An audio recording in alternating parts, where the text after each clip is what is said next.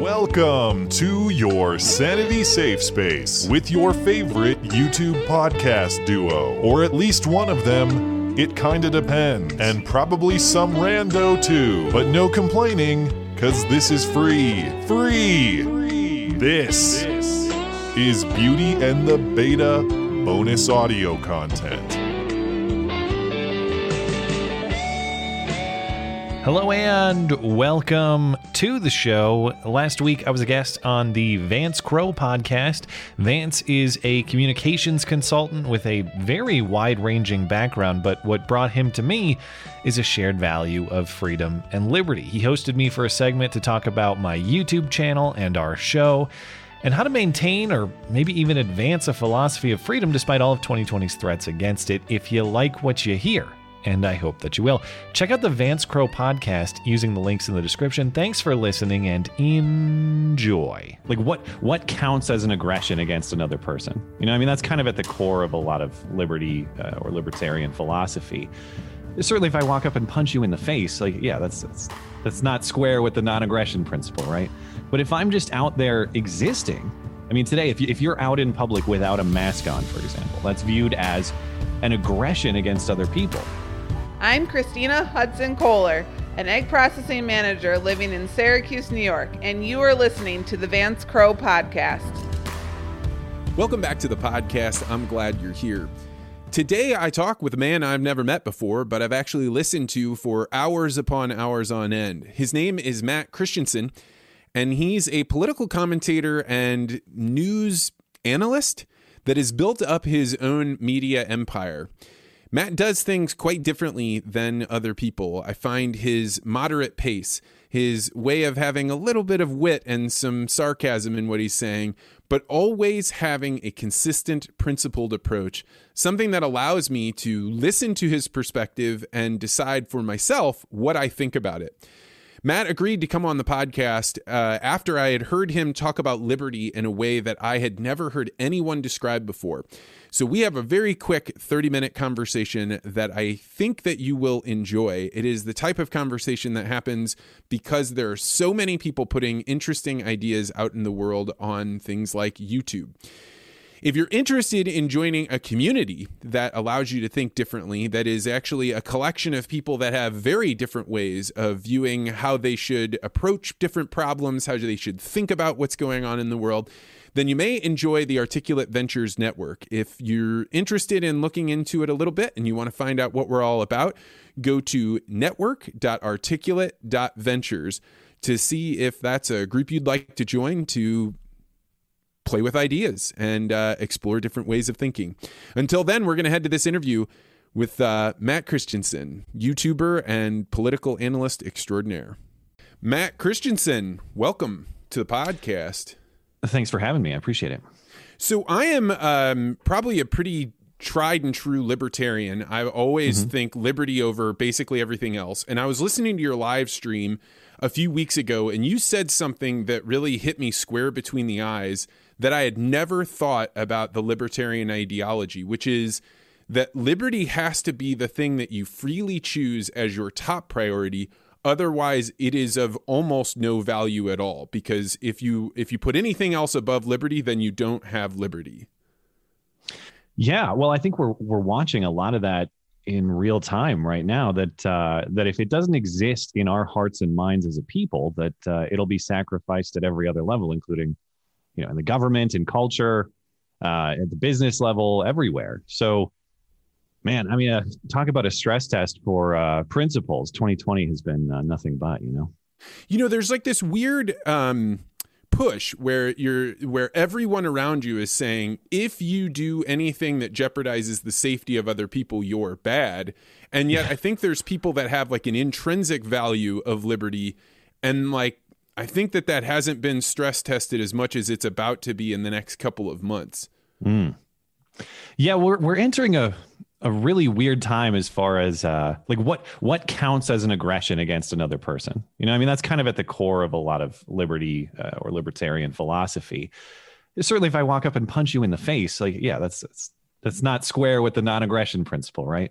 But if I'm just out there existing I mean, today, if, you, if you're out in public without a mask on, for example, that's viewed as an aggression against other people. And they can make the argument. I'm not saying there's nothing to be said there. Viral transmission is a real thing if you want to make the case. But increasingly, we are seeing more and more passive forms of behavior viewed as aggression itself. It's a really uh, weird time. And I don't know. I don't know what the end point on that is. Just being a person standing there could be viewed as aggressive. it's a weird time. I've never heard of that before, but here we are. Well, and you think about the founding fathers, like there were absolutely uh, diseases being spread at the time yeah. when they were writing the Constitution. And so if they thought, no, somebody being sick and spreading it to other people is something we should empower the government to stop at all costs, then we'd be in a different game. But it's only been just now that we're saying your disease can be something that I can hold against you. Yes. And uh, yeah, I, I obviously, I think we have a moral responsibility to try to minimize that. I'm not going to go out and deliberately infect any other person. I'm not going to try to do those things. But to your point, coronavirus, uh, this may be a, novel virus. It may have, um, it may have more uh, contagious properties than other viruses. But um, but the idea of viral transmission being new, it, it's not new. This is some we just haven't thought about it in this way before. Uh, uh, we had um, Dave Cullen on our show a few months back, and he made the point. This was back in the spring, and I hadn't thought about it this way either. But you and you almost certainly have had a contagious virus of some sort, whether it's the flu, whether it's something else, and you unknowingly have probably passed that to another person, who in turn passed that to somebody who's elderly, compromised. Uh, in that way, if we think about you, if we think about all of history and the way we think about 2020 and the coronavirus, you are undoubtedly responsible for someone's death.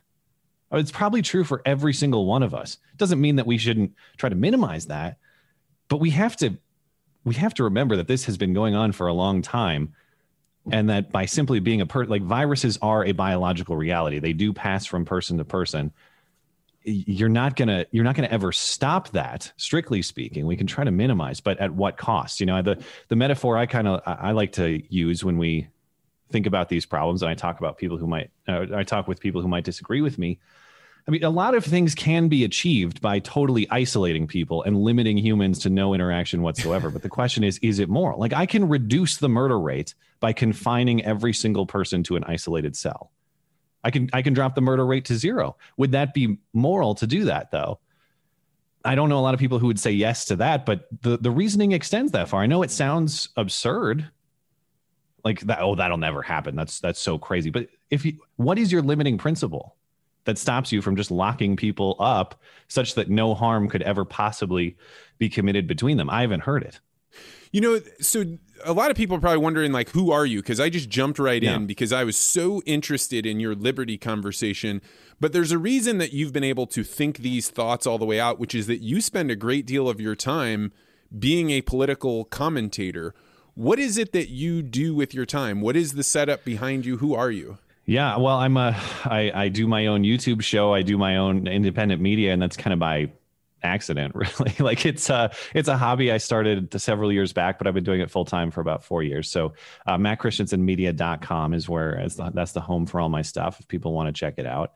But uh, but yeah i do uh, a long form stream uh, that you might be referencing. We do that every sunday night for a couple hours. And uh, we're talking about you know the week's news and all the latest ongoings in politics and culture and all that that's more of a current events type thing. And then I'm doing my own short videos twice a week. Those are usually in the 10 to 15 minute range. And I'm talking about one specific topic in a very focused way. Those are more um, like written out, planned ahead of time, scripted, such that I can be as precise as possible. But yeah, all of this was um, it's just something I started doing a few years ago because I enjoyed doing it, and and lo and behold, it's uh, it's it's taken off such that I could make something of it. And so I've been doing it for about uh, four years now, full time. Were you always a person that liked talking about politics or news? Because you have this weird mm. amalgamation of your show. It's it's not just politics. It's usually the news that is not being represented in a way that uh, shows the full scope. But it's also not just politics either. It's it's a very no. interesting blend.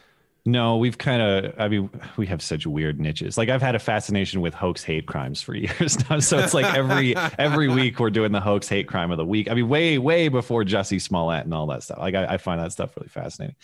But yeah, I, we, we call it like when I started doing the stream, we called it uh, the sanity safe space as a joke. It, it's not like hard news. It's not like we're sitting there and, and trying to replicate a, a CNN or Fox broadcast. I think really what we're trying to do is create a home to discuss current events with people who are like-minded, people who who turn on cable news and and see see it for the crap that it is.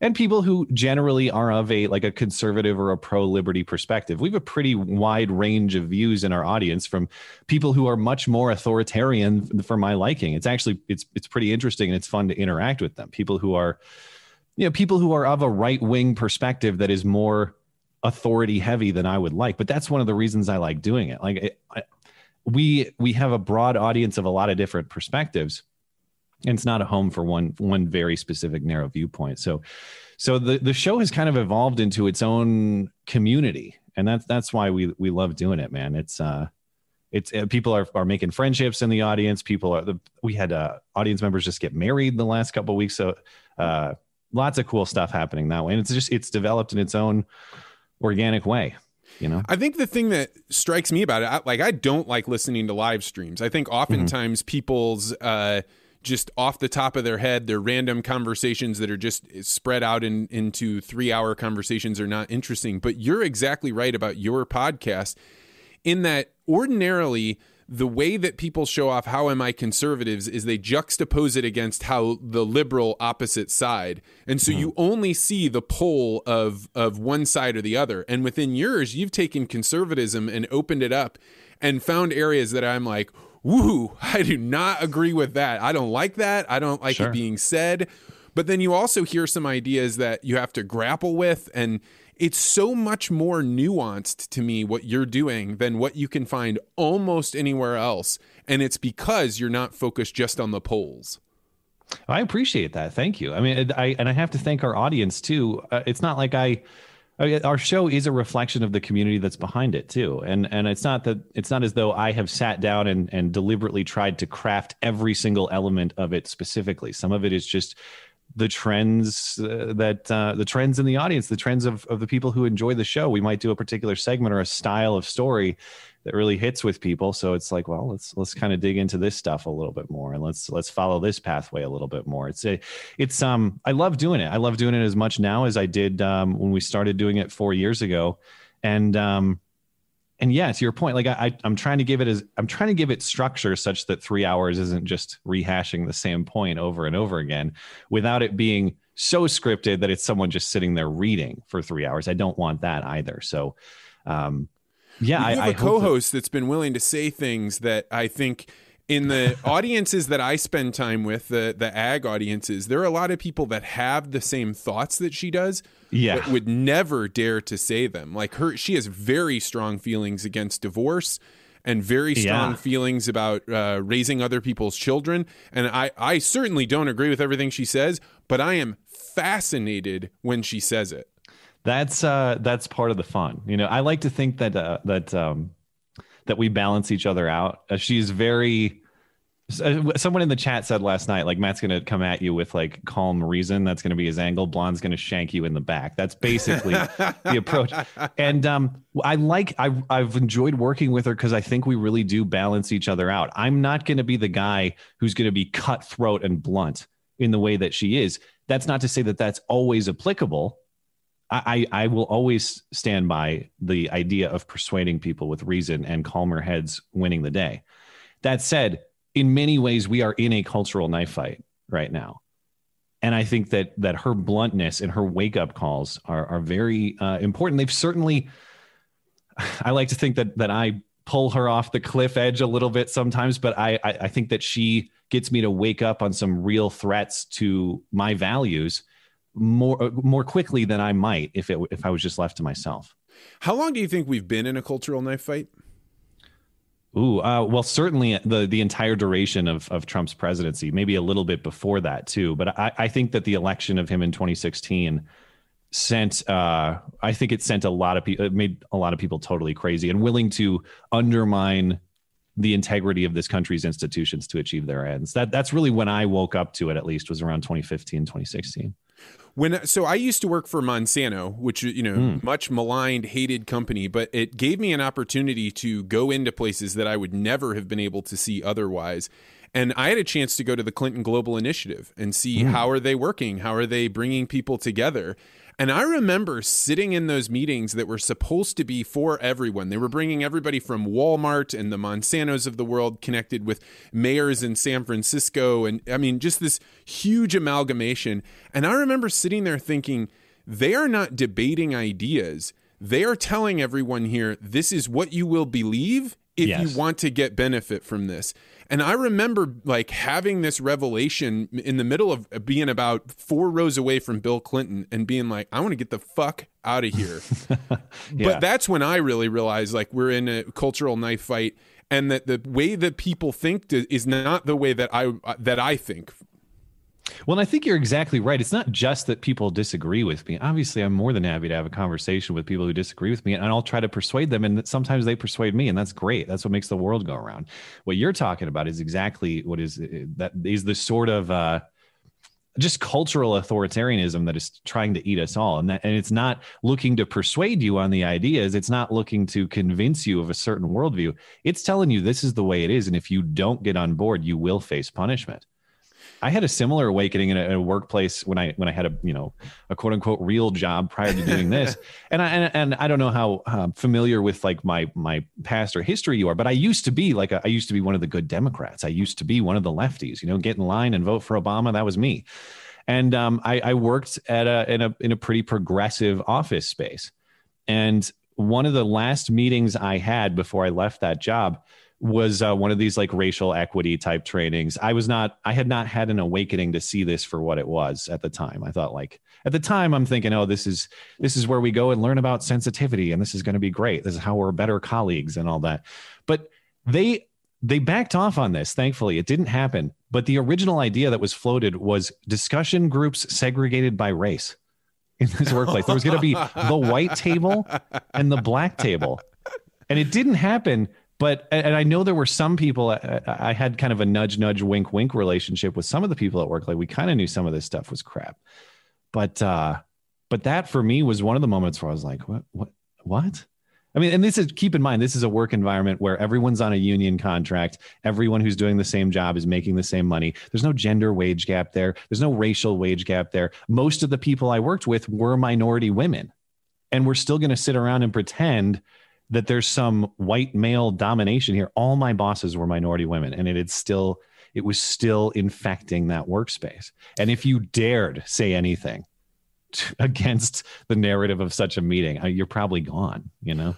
Well, one of the things I was just talking about this with a good friend of mine the other day is I don't think people realized the extent to which the public relations firms that consult with major Fortune 500 companies are driving forward the divisiveness in the world. Yeah. And like my hypothesis is that it's a bunch of people that were party kids in college that didn't actually get real educations. They studied mm. communications, which is what I studied. So I'm I was right there with them and I, I was, was, a political uh, science kid. Yeah. I mean I I know how it goes. And and so they're sitting there in um, PR firms and they are the type of highly agreeable we want to get along with everybody. Hey everybody says that the nice thing to do is to implement these standards or to not say these things. And yeah. the executives of the company are running the company. They aren't thinking about this stuff. They aren't thinking deeply and philosophically. Yeah. they're just like my pr company says we need to put in these things in order to be liked by the public. Fine let's do it and once you've taken one step down that path then the party girls from college are the ones that are driving your social policy. When you were describing mm. Target the other day, guaranteed that is being driven by their PR firm. And people don't realize how much of an impact PR firms are having on our culture right now. Yeah. Yeah, absolutely. I, I haven't been, I haven't worked in that sort of environment for going on five years now. So I don't know what, it, I, I have no idea what it's like now.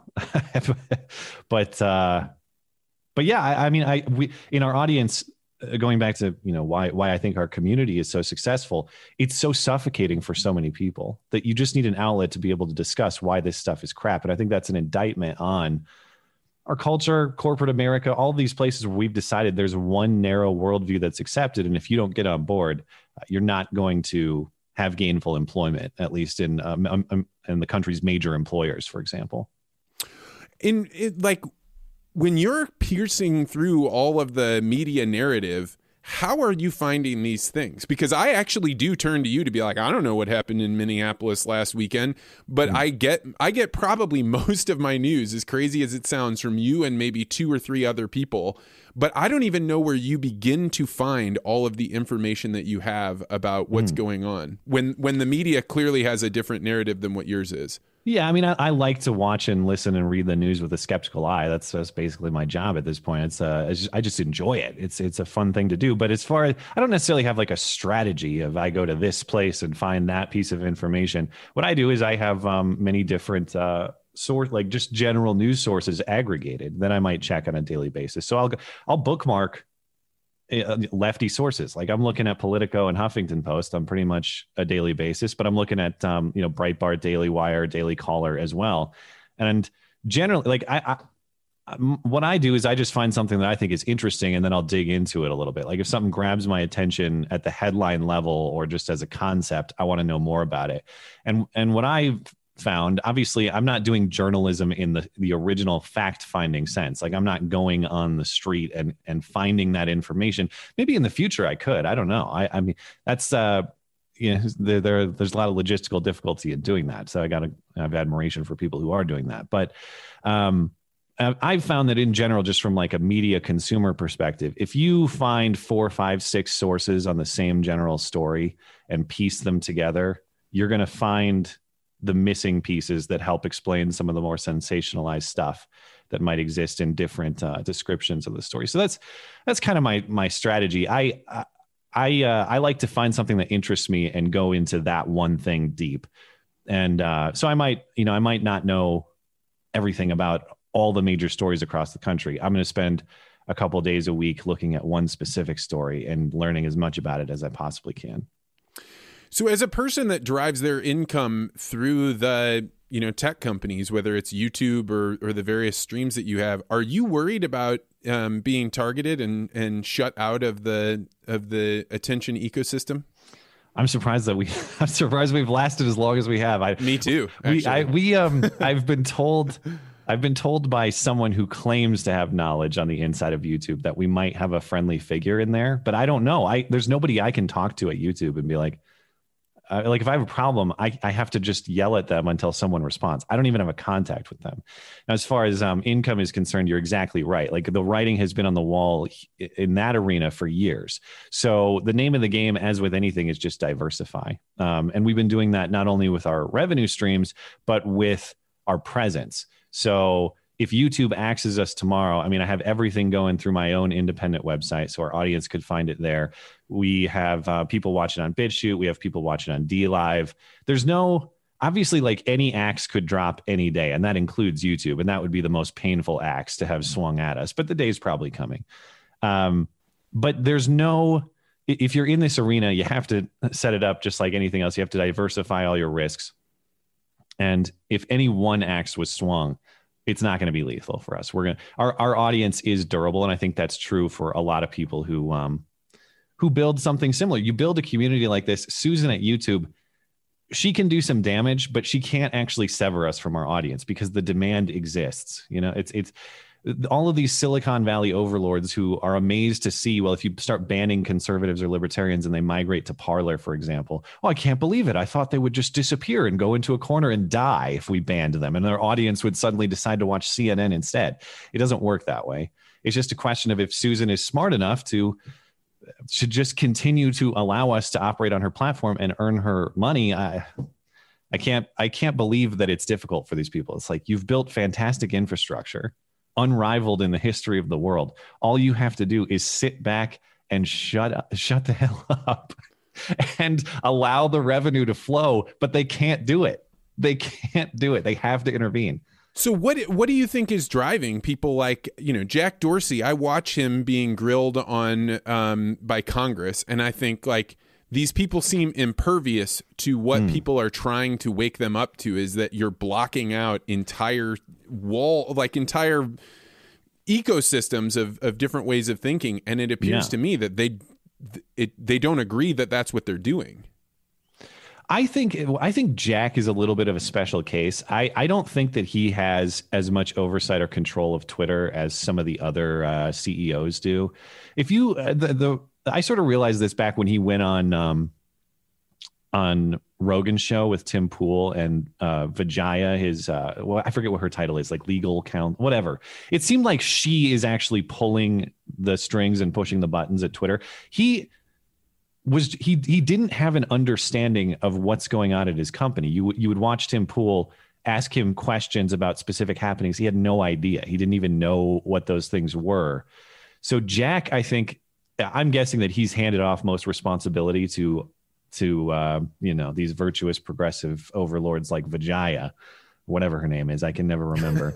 and uh and I think she's doing the work. But to your broader question of like of why do they do this? I mean, that's that's the million dollar question. I remain baffled at how many companies are are willing to sacrifice their bottom line and their obligation to their investors in pursuit of the progressive narrative, and the degree to which investors appear to let them off the hook for that. I mean, if you're if you're a major investor in in Twitter, which um, you know has had a, a, a rough financial history the last few years. If you're a major investor in Target, for example, to return to that story, uh, sorry, you're going to tell me that you just suffered a multi-million dollar loss in Minneapolis, and your answer is to rebuild at the exact same spot but double down the progressive narrative. If I'm an investor in that company, I have a lot of questions about that strategy because I think that's bound to lose me money and and yet that doesn't really happen. You haven't seen like mass rebellion at uh, uh, from from investors in these companies. People are content to lose money in pursuit of the narrative. It, it, it baffles me. I don't know why. I mean, it shocks me because um, in the ag world, there were six major companies, and there was this giant consolidation where ChemChina bought Syngenta, Bayer um, bought Monsanto. Uh, it's just a very huge consolidation. And I always thought if you wanted to run anybody else off the table among your farmer customers, is just go tell them what your corporate policies are, because the corporate policies of what's going on in the major headquarters of the ag companies is so different than what their farmer customers think that they're supporting that you would cause a uh, an amazing rift between them that that would be difficult to uh, to, to even describe. Unlike Target, where it's like, eh, about half the people are going to like what you're doing, about half the people aren't. You're going to balance it out. The Yeah. ag companies, it would be like 90% in disagreement. Yeah, I I, I don't know. Uh, I'll ha- I wish I had any, a great answer to this question, but uh, you know I'm not I'm not sitting on the corporate board, so it remains a, a mystery to me. So, as you look out on the next couple of months between coronavirus and an election that's not done, um, what do you what do you see that you think is not being talked about? Well, uh, I suppose the number one concerns for me generally, I, I think that the return of coronavirus, uh, not lockdown wouldn't be the right term, but just res- arbitrary restrictions on business that we're seeing reinstated now. Um, I have a lot of concern about those. Of course, my state here in Montana, we're battling our outgoing governor on exactly that right now. But what I worry about, everyone seems to think, at least the people who are more on the restrictive side, they keep arguing to me, um, listen, I know it's crap and I know that we should oppose this stuff on principle, but it's a couple more months of this until the release of a vaccine and everything's going to get back to normal then. What worries me about um, the release of the vaccine is the the potential for this stuff for, for the vaccine itself, I suppose, to be mandated not by the state. I'm actually not worried about um, like the state of Montana or the federal government coming to to mandate a coronavirus vaccine upon me. What I what I wonder, and what a lot of people on Twitter, I know Candace Owens was tweeting about this uh, the other day, are worried about is what happens if um, the vaccine mandate replaces the mask mandate in the spring. That is to say, you will not enter this business, you will not fly on this plane, you will not enter this government building if you don't have proof of vaccination. Is that something that we will come to see? Uh, the whole bargain of this entire year has been just surrender a little bit more of your freedom today so that you'll have it returned tomorrow. That's always a fool's bargain in not just 2020, but in humanity's history. And I am very skeptical that suddenly the vaccine is going to come and set us free. And I, and I don't, to be clear, I don't say that from an anti-vax perspective. If you want to go out there and get the vaccine, by all means, I'm not denying the scientific efficacy of the vaccine either. I just worry that we're going to sacrifice more liberty on this road as opposed to less. And suddenly, instead of just putting a piece of cloth on your face, you're going to have to have someone stab you uh, against your will to participate in polite society. That's obviously prospective. We don't know if that's going to happen, but the trajectory of 2020 has been constriction of liberty at every step. I'm very skeptical that all of a sudden 2021 is going to come in and say, "Oh, it's uh, it's a renaissance for liberty. Uh, we're all back to our normal freedom now." Well, I think you know the vaccine point you make is exactly right, and on top of that, I think like the apps that colleges are using right now to every morning before you go to class, you have to say, "Do I have a fever? No. Do I feel okay? Yeah. Yes." Well, they also have on there uh, your location. And there are now mm. universities saying if you go further than 60 miles away from the university for Thanksgiving, uh, you don't get to finish the semester. So yeah. you're going to start having universities be able to impose travel restrictions on their people? Exactly. And that that's what worries me. It is not a, a, government crackdown per se. It is just a united agreement on the part of business and every other institution to say uh, you will submit to conditions x y and z to be just a, a basic member of society. Uh, I, I fear that's the trajectory that we're on. Which then brings us all the way back to where we started in the conversation with uh, liberty. Like I've always been a person that says, "Well, let the businesses decide but then yeah. you start get looking at the business and their power, their ability to be able to decide, and it's pretty strong. It's a lot stronger than I think I thought it was a few months ago. Yeah, yeah, and of course, uh, I, I will, on principle, defend a business's right to make their own decisions and to have their own association if they want to do something like some sort of vaccine requirement. On principle, I'm going to defend that. I, I just hope that we will have a society tolerant enough that when the other business pops up across the street that is the counter to their restrictive approach and competition rises to accommodate people who don't necessarily agree that the par like you know that the Parlers of the world you don't like twitter's restrictions you go to Parler that we're going to have a society tolerant enough not to sabotage the Parlers and say okay um, if freedom rules the day fine twitter or whatever business they'll restrict as much as they want but you can't try to undermine the new shop across the street that has uh, been built up to accommodate those people who don't agree with you. We have to maintain a society where if you want to be restrictive in your own home, you have to have the tolerance to allow your neighbor next door the freedom that that he's trying to build. Amen. Well, Matt Christiansen, this has been an honor that uh, you would come on. Your guy I've spent a lot of time listening to, and I was glad you said yes. If people wanted to uh, check out your podcast and more about what you're doing, how would they find you? Everything I do is available on my website. That's mattchristiansenmedia.com. It's a very long name. It's uh, Christian like the religion, S E N, mattchristiansenmedia.com. And thanks for having me. I very much appreciate it. It was a great discussion. Well, I uh, look forward to hearing uh, hearing you and Blondie go on, uh, go back and forth at it for a lot of years to come. So keep going. As long man. as uh, Lord Susan will allow. I'll find you we'll, wherever you go. So as long as you're putting we'll stuff out, out, there, man. Great. Yeah, thank you. Thank you.